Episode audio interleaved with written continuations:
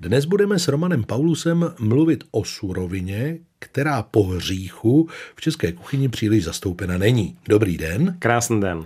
Eh, jméno té suroviny kukuřice. Možná bychom měli začít úplně od počátku, kde se vzala, odkud pochází, eh, jestli se pěstuje zejména pro lidi nebo pro jiné účely a pak se dostaneme k jejímu užití v kuchyni. Ano, tak eh, kukuřice pochází z Mexika, kde mimo jiné roste mnoho různých, hlavně i barevných variací kukuřice. Viděl jsem třeba i úplně černou, která byla velice hezká. A je opravdu zajímavé, že pouze zhruba takových 20% té světové produkce se sní a zbytek jde třeba na krmení zvířat. No, vidíte, to bych netušil. No my Češi moc eh, jako se zásadně nepodílíme na té celosvětové spotřebě kukuřice. Eh, já zkusím zrekapitulovat, na co přijdu já. Popcorn, nakládané kukuřičné klásky a kukuřice v plechovce. To ano. je tak zhruba to, co my o kukuřici víme a co používáme. Není to škoda? Je to určitě škoda. Kukuřice taky ještě můžete koupit mraženou. A to je pravda.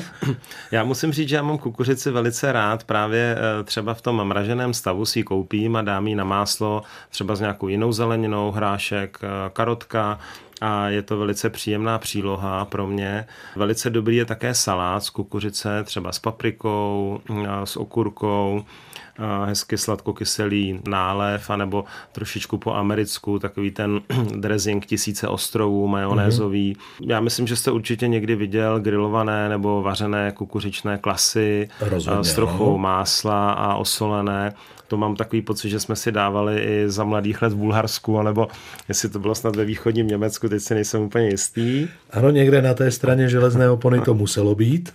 Z kukuřice můžete uvařit i skvělou polévku, což je třeba typická záležitost pro Severní Ameriku, protože američani mají kukuřici velice rádi. Tak takový kukuřiční krém, třeba s trochou kuřecího masa, kdybyste někdy vyzkoušel, určitě si pochutnáte, budete možná překvapen.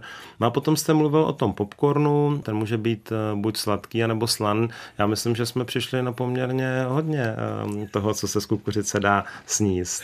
No a teď nečekaný úder pod pás z mojí strany. V naší rodině se traduje recept, ke kterému jsou zapotřebí velmi mladé kukuřičky.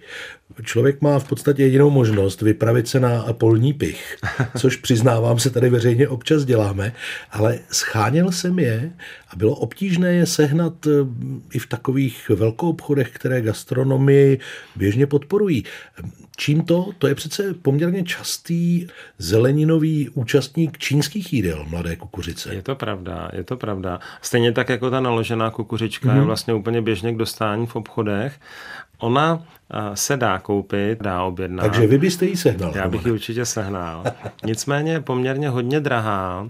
V podstatě jsem nikdy neviděl, že by to byla jako česká kukuřice, vždycky hmm.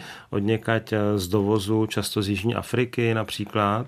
Tu potom používáte v podstatě jakoukoliv jinou zeleninu, lehce ji povaříte, prohodíte na olej, hmm. na másle, nebo jak jste říkal v té azijské kuchyni. To je krásný příklad toho, jak tu kukuřičku použít. Máme s Romanem Paulusem takový společný nápad pro české farmáře. Co kdybyste někdo začali pěstovat tu baby kukuřici, aby byla dostupnější? Díky za kukuřičné povídání, těším se na příště. Mějte se krásně.